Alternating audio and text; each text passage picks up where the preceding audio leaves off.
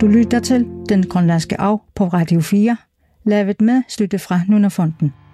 Radio 4 Ami, du som nakbet, Allagatitak, Grønlandske Arv, der er Nalu, Nunafonden i mit, Anina Salifin Rapport. Den 3. januar kom en stor del fra nabohusene her til os, hvor iblandt var en angegok, som også bor i et af husene her på øen.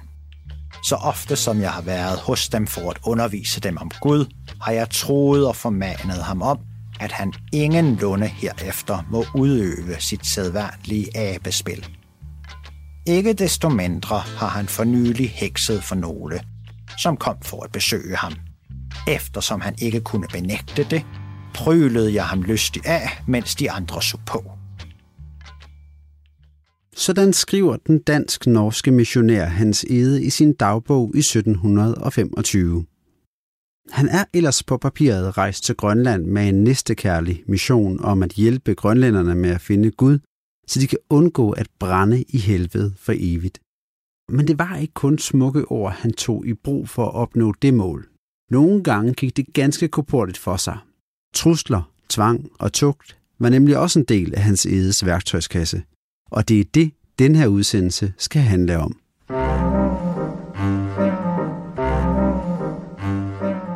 Mit navn er Mads Malik Fuglsang Holm, og sammen med min makker Nicoline Larsen dykker vi i dag ned i det mørkeste kapitel i fortællingen om missionæren Hans Ede.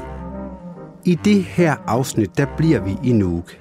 Og vi skal ikke så meget ud på tur, men i stedet ind på kontorerne og ned i kriminalitetsstatistikkerne. For ligesom der lurer fare under overfladen i det idylliske lille samfund midtsommer, hvor kriminalkommissær Barnaby altid er på overarbejde, er der også i Grønland uforholdsvis mæssigt mange mor- og voldsager.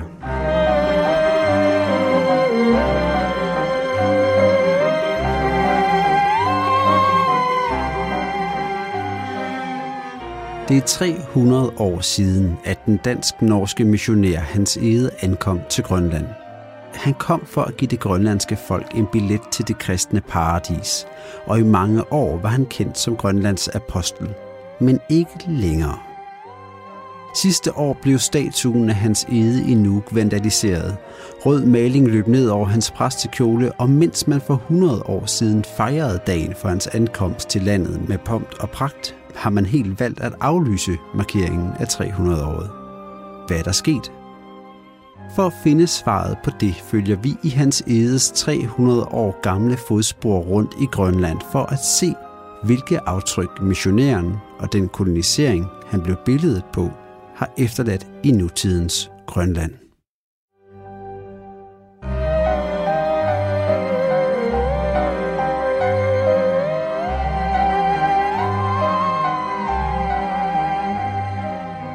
Vi skal nok komme til det her med hans ede og hans brug af fysisk afstraffelse. Men før vi når dertil, er vi nødt til at forstå, hvordan man plejede at håndtere konflikter i Grønland, inden hans ede og de danske kolonister gjorde deres indtog i 1700-tallet.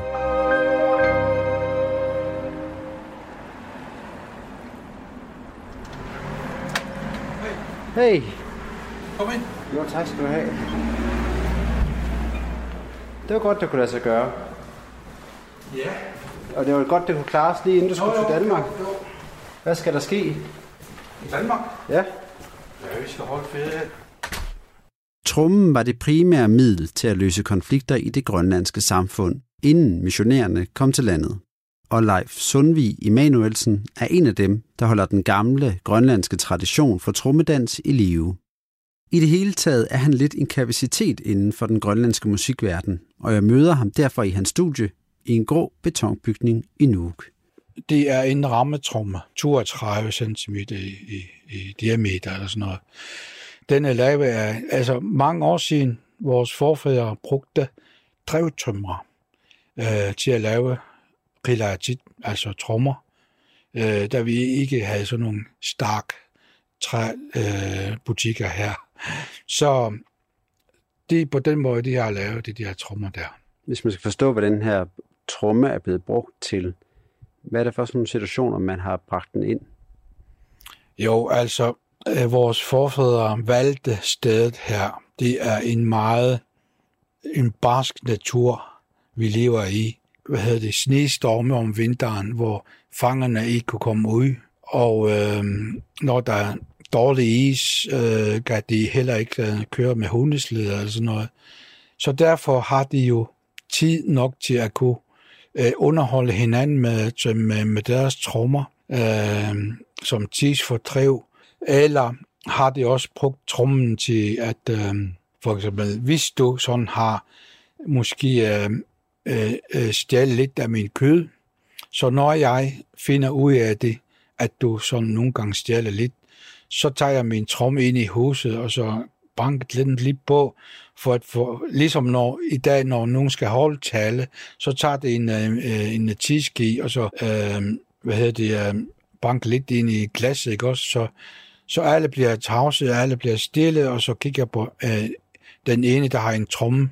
Og så kan jeg sagtens øh, sige til folket derhjemme, hey, jeg ved, du har taget noget af min kød. Det skal du aldrig gøre igen.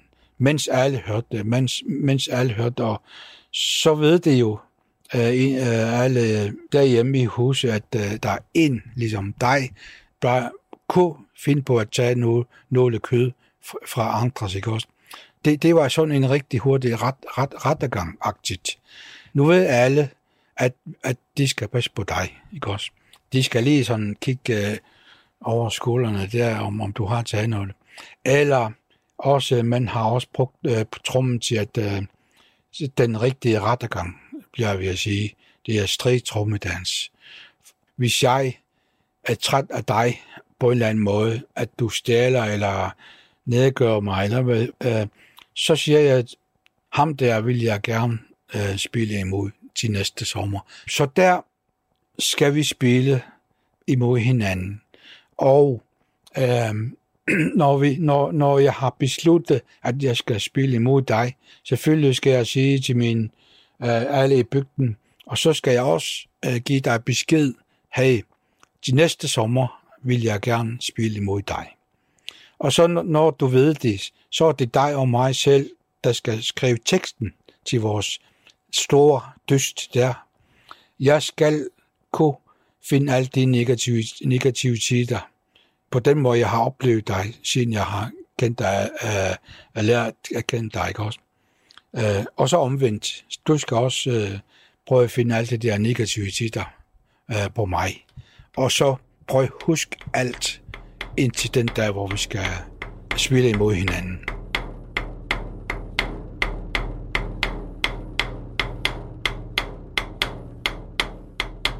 Det var, når grønlænderne hver sommer mødtes til Asivik, at stridstrummedansen blev afholdt.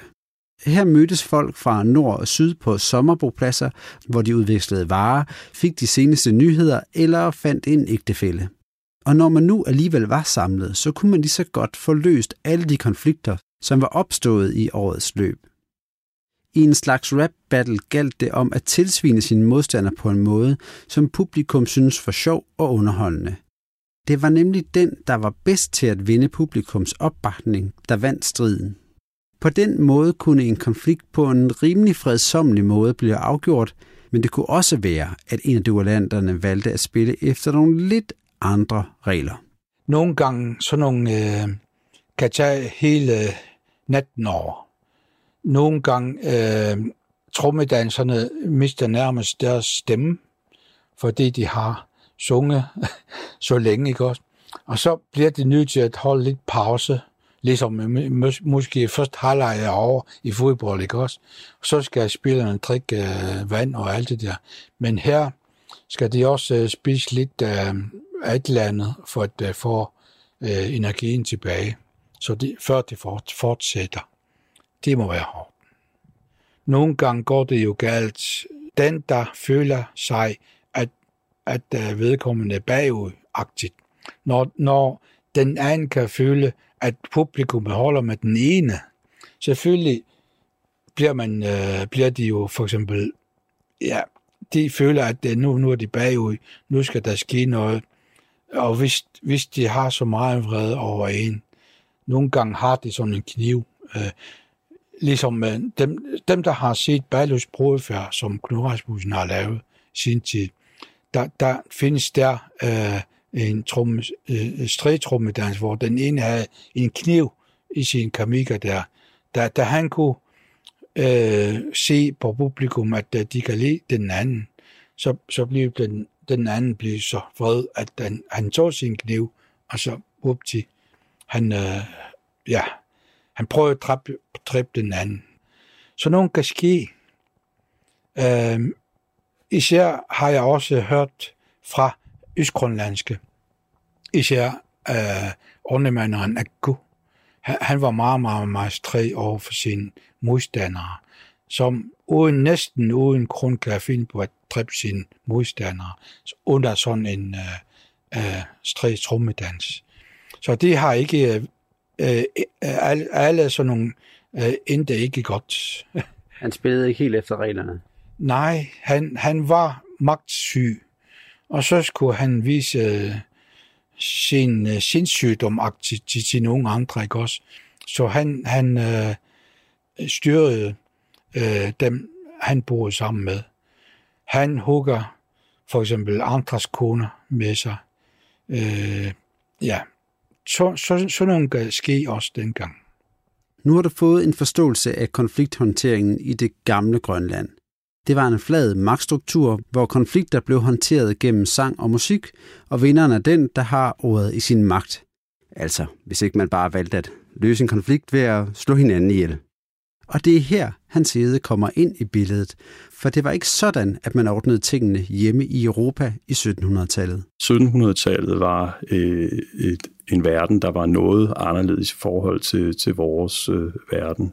Korporlig afstraffelse var ganske almindeligt i Europa, øh, i skolen, øh, som opdragelsesmetode, og hans ede kom til Grønland for at undervise, for at lære øh, grønlænderne nogle ting. Først og fremmest øh, øh, kristendom. De skulle også lære, at de var en del af det dansk-norske imperium, at de var den danske konges øh, undersåtter. Øh, og deres samfund øh, skulle forandres, syntes hans ede, øh, sådan at grønlænderne kunne blive pæne, agtværdige borgere i det dansk-norske imperium. Så det var noget af en uddannelsesindsats, han var gået øh, i gang med. Øh, og når man i Danmark underviste børn, øh, oplærte børn i den kristne tro, jamen så skulle der af og til kontant afstraffelse til.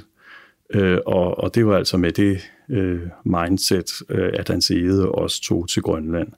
Øh, det viste sig hurtigt, at det var nemmere at forklare øh, børnene kristendom, end at overbevise øh, de voksne. Men altså nogle gange øh, så, så greb han også til vold. 1700-tallet var betydeligt øh, mere voldeligt, end, end, end, end samfundet er i dag. Der er øh, eksempler på, at især Angagut, som var øh, de, de klogeste mænd, og også nogle få kvinder, men også først og fremmest mænd i Grønland, det var, det var de her åndemanere, Øh, der er eksempler på, at, at de har modsat sig hans edes forkyndelse og, og ligefrem sagt ham op i hans åbne ansigt, at det troede de sandelig ikke på, alt det, det, de, det han sagde.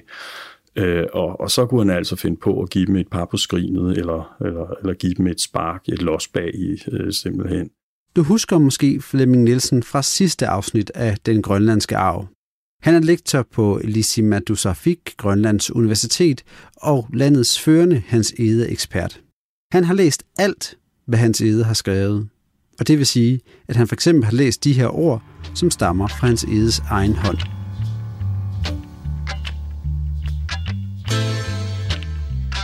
Men de dogne kroppes manerer er således, at så længe de har noget at frose og fortære, farer de aldrig ud på fangst, men går ørkesløst rundt på land og foretager sig intet andet end at synge og springe – Derfor, hvis man tænker på at få nytte af dem, må man absolut kaste dem under ået og aldeles behandle dem som slaver.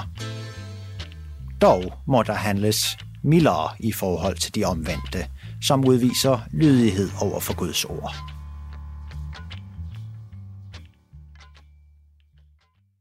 Han skriver hjem til Bergenskompaniet, ikke? og øh, siger, han anbefaler, at de her mennesker de er så dogne, at for at få noget ud af dem, så er man nødt til at kaste dem under ået og behandle dem aldeles som slaver. Ja. Er det det, han mener? Altså, projektet var jo, at øh, grønlænderne skulle øh, gøres til, til kristne mennesker. De skulle vide, at de var undersåtter under den øh, danske konge. Der skulle også øh, etableres øh, en rytme, synes hans æde i Grønland, som svarede til den rytme, man havde i Danmark. Man skulle have faste spisetider. Der skulle indføres bordbøn i alle familier. Det var idealet. Det var ting, det var det, han, han ville have dem til. Ikke? Altså faste spisetider og, og, og fremsige de her ting, og det var svært for ham. Øh, og derfor så, så må der afstraffelse til, der må tugt og disciplin til, øh, sagde han, og citatet, du kommer med, øh, er, øh, som du siger, i et brev til Bergenskompaniet, og det er fra, fra 1725, altså på det tidspunkt, hvor han har været i landet i, i fire år. Øhm, slaver, øh, det er ikke et pænt ord, øh, det er det bestemt ikke, øh, men Øh, man skal ikke misforstå det. Det betyder ikke, at grønlænderne skulle gøres til tvangsarbejdere. Det er jo en betydning af ordet slave, at man er tvangsarbejder. Man skal gøre, man er tvunget til at gøre noget arbejde for kolonimagten, og man får ikke betaling for det arbejde. Det var ikke det, han mente med dem. Han mente, at de skulle gøres til lydige mennesker, Øh, de skulle adlyde kongen og kongens repræsentant, og kongens repræsentant i Grønland, det var hans ede, og det var øh, de øvrige præster og missionærer, der, der kom hertil. De skulle adlydes, øh, men det betyder så ikke, at de her læger og præster så kunne øh, beordre grønlænderne til hvad som helst. De skulle adlyde på den måde, at de øh, ligesom modtog den kristne forkyndelse, de kom med. Det vil sige helt specifikt sige, de, de ti bud, dem skulle de lære, og dem skulle de rette sig efter. Så de skal kastes under ået, og de skal behandles som slaver. Det betyder, at de skal øh, lære at modtage det kristne budskab og rette sig efter det. Og nu hvor vi snakker om love og regler og sådan noget, ikke? så er han jo kommet der 1721, der har jo ikke været øh, en eller anden lov, han kunne henvise Nej. til og sige sådan, I må ikke det her, I må det her. Men har det så været, har det været de 10 bud, han sagde, ja. det, det, det, det er de love og regler, der nu gælder? Den første lov, der bliver skrevet ned på grønlandsk i Grønland, det er faktisk de 10 bud. Øh, og den bliver udbredt med, med en stor øh, og, og intensiv pædagogisk indsats fra, fra hans ede og hans kollegaer, og hans efterfølgere som, som missionærer. Så når hans ede straffer, så øh, er det også i hans eget hoved med udgangspunkt i, at øh, med de 10 bud, altså er det sådan det, han tænker, at han kan tillade sig at gå og dømme folk ud fra, eller hvad? Ja, altså når han straffer, så er det inde i hans eget hoved et pædagogisk virkemiddel. Det kan vi selvfølgelig undre os over i dag, men, men han, for ham er straf et pædagogisk redskab simpelthen. Som vi også talte om i starten af programmet, så brugte hans ede fysisk afstraffelse af blandt andet de lokale åndemanere. Afstraffelsen den fandt ofte sted i fuld offentlighed, da den også havde et opdragende element. Grunden til, at han gjorde det, det skriver han faktisk selv i sin dagbog, det er for at vise, at han faktisk mener det her alvorligt. Han var selvfølgelig provokeret af, at åndemanerne syntes, at det, de havde at sige, var lige så vigtigt og lige så væsentligt, som det hans ede havde at sige. Hans ede betragtede det, som åndemanerne havde at sige, som, som sluder og, og, og bedrag øh, åndemanerne var ude på at, at bedrage deres øh, medmennesker og bare udnytte deres, øh, deres godtroenhed. Øh, hans ede derimod kom med et alvorligt budskab og forlangt at blive taget alvorligt. Og for at vise, at han mente det alvorligt, så måtte han altså nogle gange, synes han, gribe til øh, et par, par lusinger, og der er også eksempler på, at de, de får et par med, med tampen. Og hvad er det nu en tamp der? Ja, det er et stykke ræb, som har, der er bundet knuder i enden, og jeg forestiller mig, at det gør temmelig ondt at blive, blive slået med sådan et stykke ræb. Der er også øh, eksempler på, at han pryler øh, dem, der ikke vil, vil lytte. Det, det betyder altså at blive, blive slået med en eller anden form for, for redskab, typisk en, en stok eller en stav. Og hvad siger grønlænderne så til det? Altså, ja. hvad siger de til at få et spark bag i af denne her ja. skøre europæiske mand, der bare kommer og pludselig begynder at slå og sparke efter for godt befindende? Altså, jeg har jo faktisk fundet to øh, øh, reaktioner. Altså, hans ede fortæller selv om en, en episode. Altså, han er jo faktisk ikke vant til, at, de slår igen. Men ved en enkelt lejlighed er der faktisk en, der slår igen, og det bliver han meget forbavset over. Han skriver selv i sin dagbog, at det her sørger man ikke vant til. Det er faktisk ikke sket før, at nogen er slået igen. De plejer faktisk at finde sig i øh, at blive straffet, øh, siger hans æde, især når, når de jo godt kan indse, at de selv har fortjent det. Ikke at de har måske stedet og, og kommet med, øh, med ukvemsord under øh, Edes undervisning eller lavet lidt ballade, så kan de godt forstå, at de, de bliver straffet af hans Edes opfattelse, men der, på et tidspunkt er der faktisk en, der slår igen. Og det, øh, så, så, må, så må han jo nu have nogle af sine folk til at hjælpe sig, og så, så slår han ham øh, lidt mere, dog ikke så meget, som han egentlig havde fortjent, skriver han så.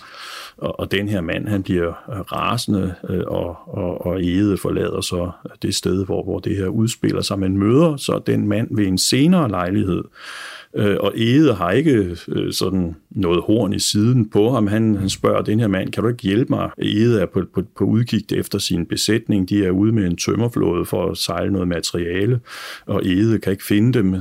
Men han ved, at den her mand måske ved, hvor de er, for det siger mandens søn. Øh, at, ja, men, men manden siger, at du er rende hop, siger manden. Ikke? Jeg, øh, tag hjem til dig selv, og jeg gider ikke snakke med dig. Og det bliver han siger meget forbavset over, øh, at han er så sur øh, og, og og, og der kommer de så også sådan lidt op at toppe, så det ender med, at manden råber desperat efter, jamen så slå mig dog ihjel, og, og sådan noget, ikke? Og som så øh, forlader Ede så stedet der, og Ede skriver sig selv, jamen han vidste jo godt, jeg ikke havde tænkt mig at slå, slå ham ihjel i virkeligheden, og sådan noget. Så der er faktisk et eksempel på, at, at, at der er en, en grønlænder, der bliver rigtig, rigtig opbragt over at blive, blive straffet på den måde der, som faktisk sætter sig til modværge. Øh, men Paul Ede har øh, en anden historie, som også stammer fra, fra 1725. En anden åndemaner, ham der hedder Elik, han var leder af et komplot øh, mod øh, de her europæere, fordi øh, øh, han, han synes, at man skulle drive europæerne ud af landet og få dem til at flygte over hals og hoved, og så, så, så meningen, at så kan man så stjæle de ting, de så bliver nødt til at efterlade. Og, og hans ede øh, opdager så, at der er et komplot undervejs. Det får han at vide af en dreng, der, der taler over sig, og, og så tænker han sig, så må vi så må vi gøre noget, og så tager han ud og, og arresterer den her øh, Angagok, sætter ham i bøjen, som, som der står, altså det vil sige, at han giver ham fodlænker på, og holder ham så øh, i nogle få dage i, i huset, og hans familie kommer så, og, og de frygter, hvad der skal ske, altså og beder for hans liv simpelthen. Men hans æde giver ham så det et par med, med tampen, tror jeg det er, der, der står og slipper ham så løs igen og hjem til hans familie, øh, og får ham til at love aldrig mere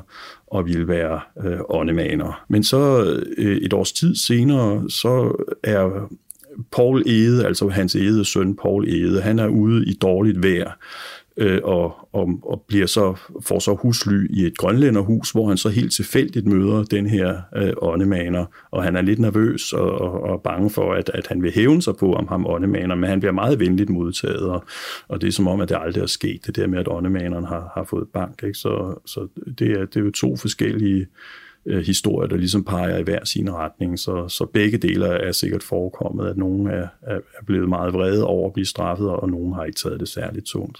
Man skal også huske på, at det grønlandske samfund jo selv var et meget voldeligt samfund. Det har vi ikke udelukkende hans eget dagbøger som vidnesbyrd om. Det vidner grønlændernes egen nedskrevne mundtlige tradition også om, at det grønlandske samfund var meget voldeligt. Men som en, der kender hans ede, tænker du ham så som en særlig brutal type? Nej, han var ikke efter min, efter vidt jeg ved og kan se, så var han ikke mere brutal øh, end øh, andre var i samtidig. Men altså rent fysisk har hans ede været bumstærk. Han var lidt af en øh, supermand. Han stammede fra Nord-Norge, øh, var vokset op i et, et barsk arktisk klima, så, så det klima, han oplevede i Grønland, øh, det, det, det, det var egentlig ikke så, så, så, så slemt i forhold til, hvad, hvad han kendte hjemme, hjemme fra Norge.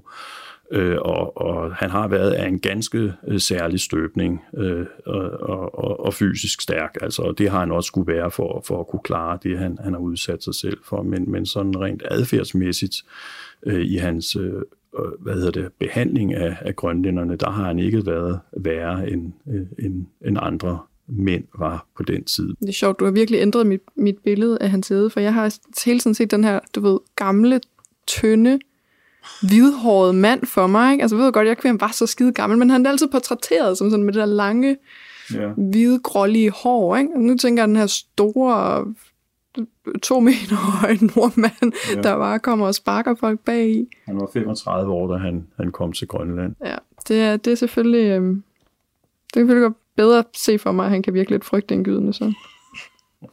I takt med, at der de senere år er kommet en større bevægelse i Grønland, der ønsker et opgør med kolonitiden, er der også kommet mere fokus på hans ede og den måde, han behandlede grønlænderne på.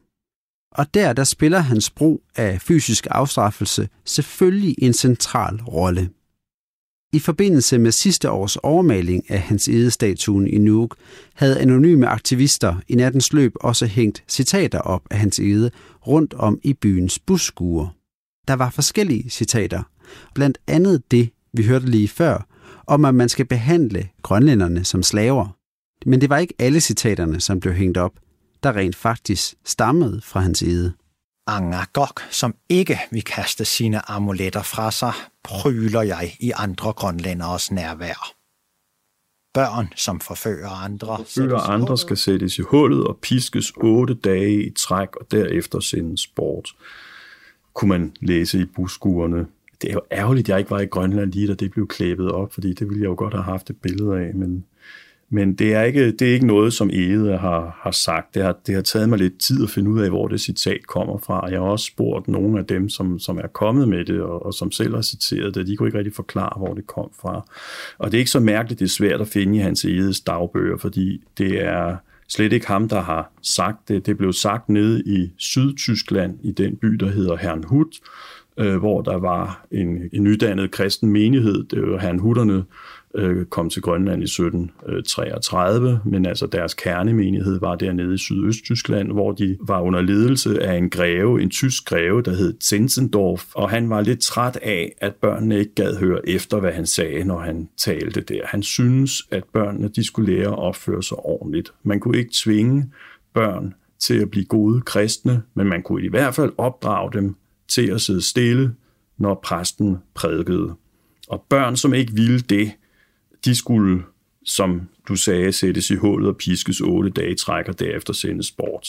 Altså Sinsendorf sagde det i 1735, der har han selv været en mand på 35 år, øh, og der er ikke noget, der tyder på, at det nogensinde har været praktiseret. Det er sagt i et, i et øjebliks frustration, over øh, en konkret episode, og det var Stor Bededag, øh, hvor børnene lavede ballade under gudstjenesten i stedet for at opføre sig ordentligt. Så har han altså sagt det der i frustration, og nogen har altså forbundet det, som Zinzendorf har sagt i en tysk sammenhæng med, hvad hans ede har gjort i Grønland, og de to ting har faktisk ikke rigtig noget med hinanden at gøre. Altså, kan, er det her en eller anden form for breaking news? Det må du jo afgøre. Er det ikke dig, der er journalisten? det meste har du sagt det andre steder, fordi så vil jeg sige, hvis ikke du har, så føler jeg, at vi er ude i noget breaking, uh, breaking historisk news her. Nej, det har jeg ikke sagt andre steder, for jeg har først lige fundet ud af det.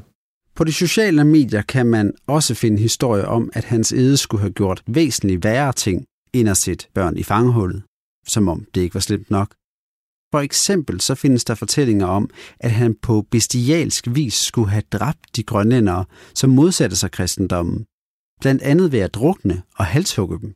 Der er en tendens til at, at overdramatisere øh, hans adfærd, og det er selvfølgelig heller ikke fordi, at jeg synes, man kan forsvare vold, men det er svært at anklage hans æde for ikke at være en pæn mand øh, fra det 21. århundrede, når nu han levede i det 18. århundrede og var en tidstypisk repræsentant øh, for sin tid. Det ville jo selvfølgelig have været smukt, hvis hans æde havde udtalt noget om, at man aldrig nogensinde må, må slå andre mennesker. Men på det tidspunkt var, på det punkt var han altså ikke forgangsmand. Det var han på så mange andre områder, men, men lige præcis på det pædagogiske område, og der, der var han altså øh, tidstypisk. Og vold hørte med til 1700-tallets pædagogik. Det er ærgerligt, men sådan forholder det sig. Hans ede var ikke bedre end andre pædagoger fra 1700-tallet. Nogle af de historier, der virkelig florerer meget på sociale medier, det handler om, at han skulle have slået en hel masse mennesker ihjel. Er der noget belæg for at tro, at hans ede har slået en hel masse mennesker ihjel heroppe? Nej, han har ikke slået nogen ihjel, og der findes ikke et eksempel på et eneste mor eller drab begået, begået af en, en dansker eller, eller nordmand øh, over for, for, for grønlænderne øh, i hele hvad hedder det, øh, kolonitiden. Der, der findes ikke nogen dokumenterede eksempler på det overhovedet. Men kunne de så bare have lavet være med at dokumentere det, og så gjort det alligevel? Jamen så, den, der vil påstå, at det er sket, står jo så også med en, en bevisbyrde. Der er simpelthen ikke nogen eksempler på det. Øhm, hvis det var sket øh, i et stort omfang, så ville det jo også have efterladt sig spor øh, i, i det kildemateriale, vi har til rådighed. Men, men der er simpelthen ingen spor af det. Øhm, det er øh, fri fantasi, hvis man vil påstå, at hans ede slog nogen ihjel. Nu tager vi et ordentligt spring frem i tiden. Da hans ede kommer til Grønland, så kommer han jo med en kristen moral og en europæisk tilgang til afstraffelse. Missionæren og den kolonisering, der fulgte med ham, var på den måde med til at undertrykke den grønlandske tradition for konfliktløsning gennem trommedans og brug af åndemaner. Og man satte ikke rigtig noget i stedet. Frem til 1954 så eksisterede der simpelthen ingen kriminallov i Grønland, ingen fængsler og ingen retspraksis. Og det er nu, at vi laver et stort tidshop. For efter 2. verdenskrig så begyndte man nemlig at tænke, at det måske var på sin plads, at Grønland fik sin egen kriminallov. Og de skulle ikke bare have det danske retssystem. De skulle have et, som passede til dem, altså et retssystem, der var baseret på en grønlandsk forståelse af retfærdighed, frem for en dansk forståelse. Nicoline er nu gået lidt længere ned ad gangen på Grønlands Universitet, Elisi Madusafik. Her sidder der nemlig en, der er ekspert i det grønlandske retssystem, og hende skal Nicoline snakke med. Jeg hedder Annemette Nyborg Lauritsen, og jeg er lektor, Ph.D. her på Elisi Madusafik, i en ny afdeling, vi lige har taget hul på, der hedder Afdeling for Arktisk Samfundsvidenskab og Økonomi. Annemette, du ved jo meget om afstraffelse. Ja, altså i princippet så øh, bruger vi jo ikke ordet afstraffelse i Grønland. Der, øh, den her kriminallov, vi har, den er jo bygget på gerningsmandsprincippet, og ja, jeg vil sige, den oprindelige kriminallov er bygget på gerningsmandsprincippet, hvor man ikke straffer. Altså straf, det eksisterer ikke i den grønlandske kriminallov. Man foranstalter, og i princippet så skulle man hjælpe gerningsmanden til et bedre liv, i stedet for at straffe vedkommende. Og det tænker jeg jo er rimelig øh, grundlæggende for at forstå det grønlandske retssystem og forståelse ja. af, af straf og forbrydelse. Sådan Kan du ikke øh, forklare, hvad det er, det her gerningsmandsprincip går ud på? Jo, altså hvis man vi lige går lidt tilbage og ser i 1948, øh, 49, der sendte den danske regering en ekspedition til Grønland, som de kaldte den juridiske ekspedition. Og de rejste rundt langs kysten for at finde ud af, hvad der var grønlandsk retsopfattelse. Og tanken var, at man skulle indføre den øh, samme straffelov, som var gældende i Danmark. Men den her øh, ekspedition, de kom frem til, at man i Grønland bruger gerningsmandsprincippet. Det vil sige, at man tager udgangspunkt i gerningsmanden i stedet for i gerningen, og ser, hvad skal der til for, at han ikke i fremtiden begår ny kriminalitet. Det var samtidig også nogle strømninger, der vandt frem i Europa på den her tid, sådan inden for retsvidenskaben. Så man fandt ud af, og det er måske, måske har det været nogle idealistiske jurister, de her, men de nåede i hvert fald frem til, at det var Grønlands tankegang. Det kan man så spille, stille spørgsmålstegn ved, om det i virkeligheden var, eller de bare netop var idealistiske. Men derfor ser kriminalloven ud, som den gør, at man ikke straffer, man tager udgangspunkt i gerningsmanden, og øh, man havde heller ikke fængsler. Man havde øh, ikke engang anstalter på det tidspunkt, øh, da loven trådte i kraft. Men der kom så nogle lovændringer, som gjorde, at man opførte de her åbne anstalter, hvor der udtrykkeligt stod, at de må ikke bære præg af fængsler. Du siger det her med, at det var måske et forsøg på at forme et retsvæsen, der passede til Grønland. Ja, altså Goldsmith, som var en af de her jurister, der stod bag øh, kriminalloven, han kaldte det jo selv for et socialt eksperiment. Det var nogle strømninger, der vandt frem i Europa med det her med, at man tager udgangspunkt i gerningsmanden og den her behandlingsideologi. Og øh, det kunne man jo så sætte i værk i Grønland for at se, hvordan virker det i praksis. Og derfor blev det kaldt et socialt eksperiment. Godt. Så når man dømmer efter gerningsmandsprincippet, ser man altså på gerningsmanden frem for gerningen. I Danmark der har man sådan en slags taxameterordning. En forbrydelse af den og den art koster så og så mange års fængsel. Så der er det altså selve gerningen, det hele handler om. Men i Grønland, der valgte man altså at afprøve, hvad der skete, hvis man i stedet kiggede på den individuelle gerningsmand og vurderede, hvad der skulle til for, at han eller hun kunne blive en god samfundsborger. Blive resocialiseret, som man siger. Det vil altså sige, at to forskellige mennesker, der begår den nøjagtigt samme forbrydelse, kan ende med at få to vidt forskellige domme, alt afhængigt af, hvem de er. Og hvordan øh, i dag bruger man stadig det her gerningsmandsprincip der? Øh, både ja og nej. Altså, vi fik en ny kriminallov i 2010, hvor det hedder sig, at man sidestiller gernings- og gerningsmandsprincippet. Det vil sige, at man ser på, hvad der bliver begået og så skal der være en vis proportionalitet. I princippet øh, med den oprindelige kriminallov, der kunne man sige, at øh, en voldtægtsforbryder måske kunne slippe med en, en advarsel, mens en anden kunne risikere en lang anstaltsdom. Der, det afhang udelukkende af personen. Sådan er det ikke. Helt så stramt er det ikke ridset op længere. Så man har siddet og kigget og sagt, du har begået en, en voldtægt, men fordi du er den person, du er med den baggrund og de forudsætninger, så skal du have en mild dom, eller ja. en mindre mild dom. Ja, hvad, hvad, hvad skal der til for, at den her person bedst bliver hjulpet på vej til ikke at begå, nu, øh, begå ny kriminalitet?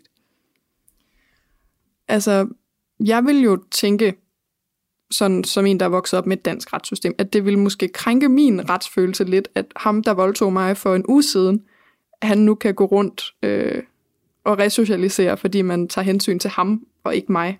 Hvordan har folk det med denne her øh, sådan pædagogiske forståelse måske af en gerningsmand som en, der det er vigtigt at tage hensyn til, at han ligesom kan komme videre med sit liv?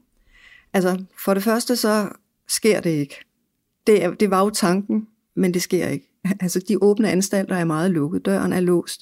Der er øh, overvågningskameraer. Der er en lille gård til, de kan komme på gårdtur. Og der er ikke nogen voldtægtsforbryder, der kommer til at gå ud på gaden efter en uge. Men øh, for nogle år siden, i forhold til det her med retsbevidsthed, der lavede Flemming Balvi en undersøgelse omkring øh, befolkningens øh, holdninger til kriminalitet i Grønland og til resocialisering. Og han øh, stussede meget over det her med, blandt andet spurgte han, hvad, hvad forventer folk, der skal ske med de indsatte, mens de afsoner. Han havde, altså, når man taler om øh, straffen, den er til for ligesom at afskrække os andre, eller det repressive, om det er til for, at man vil hævne sig på den dømte, eller det specielt præventiv, at der skal ske noget med, med gerningsmanden. Og i Danmark havde han lavet det her studie, hvor det viser, at en stor del af den danske befolkning, de mener, at det er hævnmotivet, når vi straffer. Så han havde lavet den her undersøgelse i Grønland, og han var meget, meget overrasket over, at størsteparten af respondenterne, de mente, der skal ske noget med gerningsmanden. Så på sin vis tror jeg, at befolkningen, de øh, bakker op om det her med, at der skal være et formål med, at man sidder i anstalt. Men det er jo så ikke det samme som, at de mener, at, at vedkommende skal løbe rundt på gaden lige efter en forbrydelse er sket. Den grønlandske forståelse af retfærdighed, den adskiller sig altså fra den danske. Så måske så havde den juridiske ekspedition fat i noget, da de efter deres rundrejse i slutningen af 1940'erne anbefalede, at man i Grønland burde dømme på baggrund af gerningsmanden og ikke gerningen. Eller hvad? Hvad er egentlig konklusionen på det store sociale eksperiment, som man valgte at gennemføre på retsområdet i Grønland? Det er lidt svært at sige, fordi altså, jeg vil sige, på en eller anden måde er jeg jo tilhænger af det her gerningsmandsprincip og til dels også i nogle omstændigheder åbne anstalter, men det er aldrig rigtig kommet til at fungere i praksis. Øh, jeg lavede min phd afhandling for ja, snart 10 år siden, hvor jeg netop vil undersøge de her anstalter, hvor åbne og eller lukkede er de, hvordan øh, kan man genkende nogle af fængslets træk ved dem. Og de her øh, anstalter, det er jo ligesom huse, der er opført til, at man skal bo der og gå på arbejde ude i byen. Men i praksis, så er det meget, meget lukkede institutioner. Så, så hvad konklusionen er på, på den oprindelige øh, tanke, det er svært at sige, fordi det ikke har fungeret rigtigt i praksis. Hvad med selve det her med øh, resocialisering, hvis det har været, hvis man har tænkt, at hvis vi tager udgangspunkt i, den, i gerningsmanden, så er der flere mennesker, der vil kunne vende tilbage til et normalt godt liv. Ser det ud til at virke? Nej, der er øh, en voldsom recidiv øh, blandt indsatte her i, i landet. Recidiv betyder det, at man vender tilbage? Ja, det betyder, ja, at man bliver indsat igen. Ser man på tallene, så ser eksperimentet umiddelbart ikke ud til at have været en kæmpe succes. For der er mange indsatte per indbygger i Grønland. Men det med tallene, det har Annemette Nyborg Lauritsen meget bedre styr på.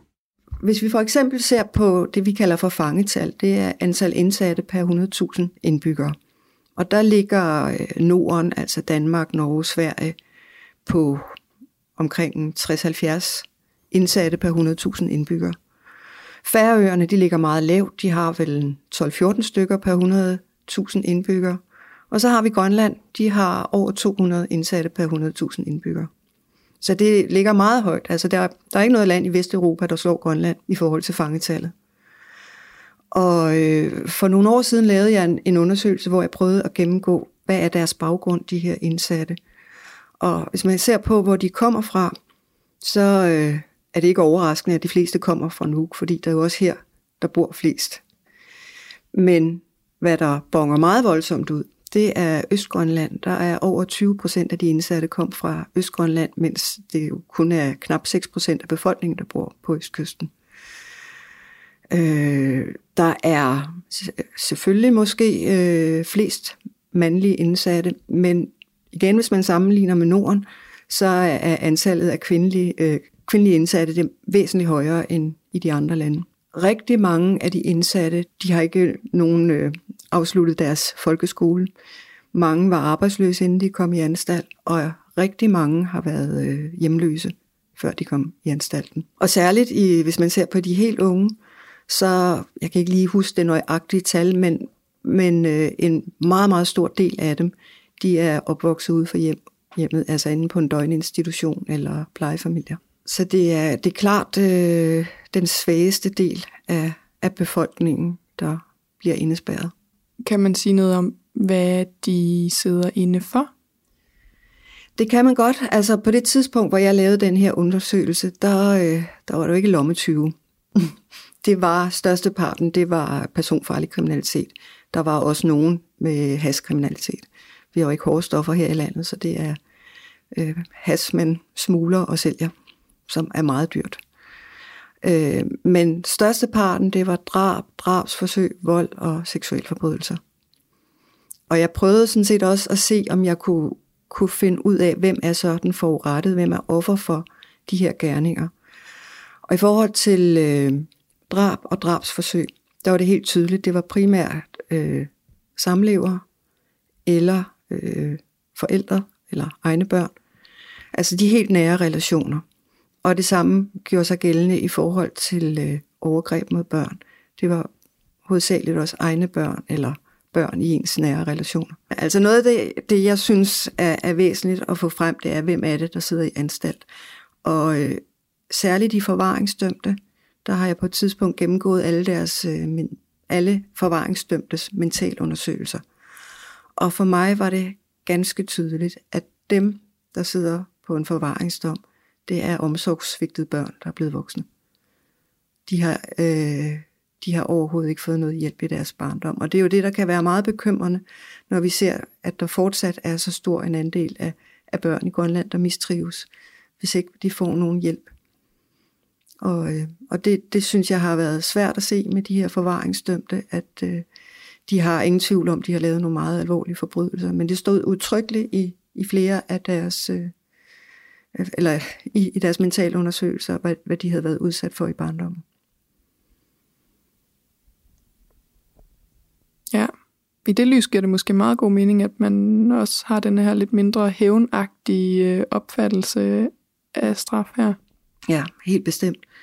Øh, da jeg så på de her, øh, altså alle indsatte, og så så på de dømte, der var dømt for overgreb mod børn, der var over halvdelen selv havde været udsat for overgreb, da de var børn.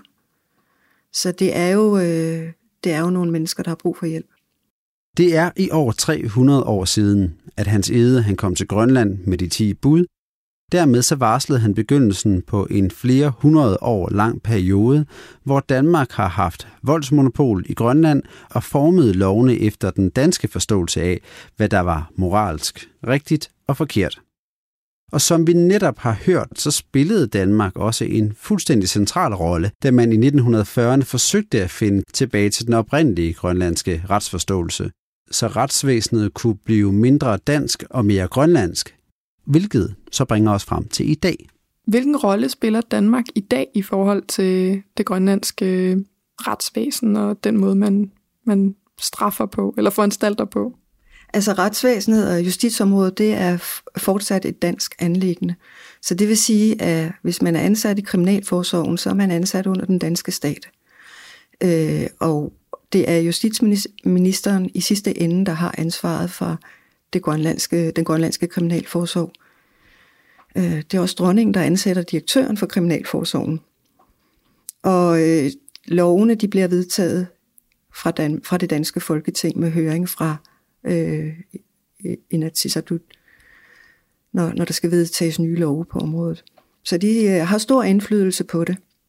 Så i forhold til spørgsmålet om, hvem der straffer i dag, er det så Danmark eller Grønland? Det er jo i sidste ende Danmark.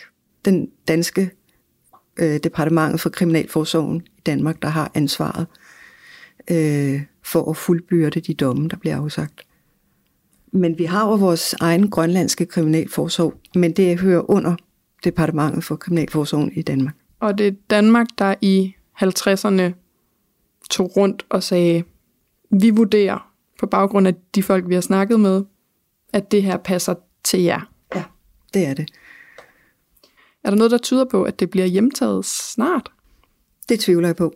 Det er ikke det, der står først for, når politikerne de taler om det her område. Øh, eller om, om hjemtagelse og selvstændighed. Og, og det kan jo undre, hvis man går ind for selvstændighed, så må man jo også tage de knap så pæne sider hjem. Men jeg har ikke hørt noget om noget ønsker om at tage, øh, hjemtage hverken hele eller de, øh, dele af justitsområdet. Det kan godt være, at justitsområdet stadig er dansk anlæggende. Men trommedanseren Leif Sonvi Emanuelsen mener nu alligevel, at den grønlandske tradition for brug af trommen til konflikthåndtering har en rolle at spille i det moderne grønlandske samfund. Og så har du jo foreslået, at man, når man åbner parlamentet heroppe, det der hedder Inatsisartut, det grønlandske landsting, så har du foreslået, at man burde spille trommedans, når man åbner hele det nye landsting over. Hvad var det, ideen var bag ved det? Jo, altså, jeg er jo, øh, hvad hedder det, jeg har altid fulgt Grønlands politik, siden jeg var ung. Og så har jeg også hørt rigtig mange af deres møder over radio, øh, og har hørt rigtig mange gange, at øh, medlemmer af Netchatut øh, og Nalekkersyset og hvad ved jeg, de nærmest øh, skændes på åben mikrofon, hvilket jeg ikke kunne, jeg, jeg ikke synes om det som øh, valg, vælger. Øh, så kom jeg i tanke om, åh ja, vi har jo en tromme, som, har, som er blevet brugt til stregtrommedans. Øh, så, så synes jeg, at øh, at øh, hvis, hvis øh, hvad hedder det, en trommedanserne kan sådan øh, spille før øh, deres møde starter, så, så syntes jeg, at øh, det kunne være også godt for dem, øh, både i Netchatto og at høre den der øh, hjerterytme, der kommer ud af trommen, og får dem ind i, ind i deres øh, hjerter og alt det der, så det forløsner sig til at kunne, måske til at kunne øh, arbejde sammen bedre, lytte til hinanden, og så, så nogle gange har jeg også prøvet det med at øh, bestemme det hele for mig selv. Resultatet er altid bedre, når jeg har forhørt mig lidt til nogle andre. Når hvad skal den der lyde? Hvis, hvis jeg hører sådan nogle forslag fra andre musikere, hupti, så får vi bedre lyd ud af det der det var det, jeg tænkte på. Hvis øh, Inatsatbel-medlemmerne kunne høre øh, hjerterytmen gennem trommen, kunne de sagtens, øh, ja, jeg forestillede mig, at det, det kunne hjælpe dem til at kunne lytte til nogle andre, og så øh, få det mere ud af det. Rent faktisk er Leifs forslag blevet efterfulgt, og så sent som ved præsentationen af den nyeste grønlandske regering, Naalakkersuisut, spillede Leif som en del af ceremonien.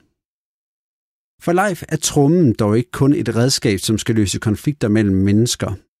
Trummen den har også en mere spirituel kraft, som kan hjælpe folk med at løse indre konflikter. Når jeg sådan rejser rundt øh, og så laver trommer og så holder foredrag, siger jeg altid øh, til mine tilhørere, at øh, øh, lige så snart de hører en tromme, trommesang eller trommedans, så er det noget med vores forfædres hjerterytme, der lever videre i den tromme, og så kommer ind andres, eller nulevendes øh, hjerter, så de kan også huske, hvor de kommer fra. Det, det er med en stor øh, overskrift, at nulevende skal kunne huske, hvor de kommer fra. Hvis vi kan huske, hvor vi kommer fra, og kunne måske tænke lidt på det, så har vi sådan også øh, pludselig overskud til at kunne overleve alle de der øh, mærkelige ting, vi lever under. Men har du, altså, oplever du selv sådan, at når du spiller, at forfædrene så kommer frem, eller hvad? Jeg ved ikke, om hvad det rigtige ordvalg er der. Øhm, jo, jeg, jeg kan indrømme, at jeg er sammen med mine forfædre, når jeg spiller. Altså, jeg er sådan en trommedanser i dag, hvor jeg, øh, jo, selvfølgelig kan jeg underholde, men det er mere spirituelt, jeg laver i dag. Også med, med andre mennesker. Hele dem, eller hvad nu det vil have det. Øh, jeg snakker med folk, der har brug for hjælp. Måske andre alkoholikere, ligesom jeg er. Øh, dem, der vil gerne være med, med deres liv. Også fordi jeg er jo ædru alkoholiker. Jeg har lige øh, haft sådan en jubilæum. Øh, 19 år har jeg været ædru, siden jeg blev øh, ja, tørlagt. Så sådan nogle taknemmelighedsmomenter og alt det der nedtrykthed, jeg øh, har, jeg har øh, øh, hvad det, oplevet i min, øh, ja, i min hverdag, så en gang, øh, så tog jeg min tromme, og så bare slår den, øh, og så prøve, eller prøve ikke på noget som helst, men bare øh, spille på den, så kom sangen selv ud, ud af mit hjerte, som vi plejer at sige.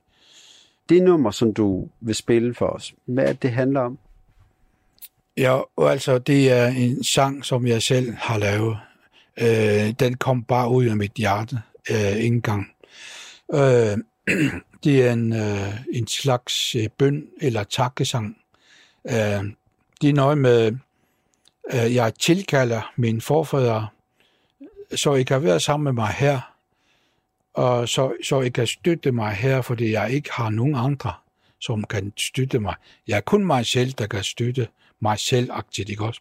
Så, så nogle gange er jeg så nedtrykt, at jeg har brug for nogen. Øh, ikke kun øh, levende øh, nogen, men også nogen, som har været her før, ligesom min forfædre, som jeg kaldte dem. Nu, øh, så har jeg brug for dem. Så, ja, så synger jeg den der sang der. Så derfor er trommen i dag uundværlig for mig. Så derfor, øh, selv i dag, 19 år efter jeg har været ædru, prøver jeg at leve ind der gang. Og den virker, må jeg lige sige, hils og sige. Så øh, den sang kan jeg ikke undvære i dag.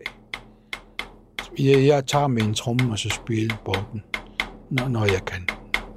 Så får jeg det bedre.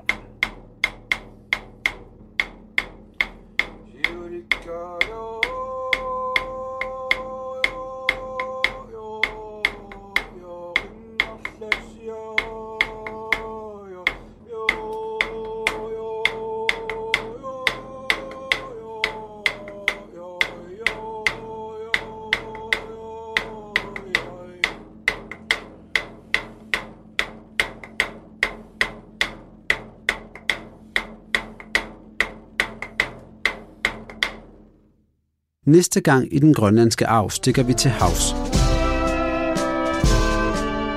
For nok var missionsarbejdet en central del af den danske kolonisering af Grønland. Men det var handlen, der betalte for hele gildet. Derfor dykker vi bogstaveligt talt ned under overfladen på Grønland, ned til valerne og rejerne og alle de andre havdyr, som mennesker i årtusinder har jagtet i Grønland, og som har forgyldt nogle og kastet andre i økonomisk ruin. Men meget mere om det næste gang. Du har lyttet til Den Grønlandske Arv på Radio 4. Mit navn er Mads Malik Fuglsang Holm, og min kollega, hun hedder Nicoline Larsen. I programmet er der blevet læst højt af Relationer fra Grønland, skrevet af Hans Ede. Du finder programmet som podcast, der hvor du plejer at finde den slags.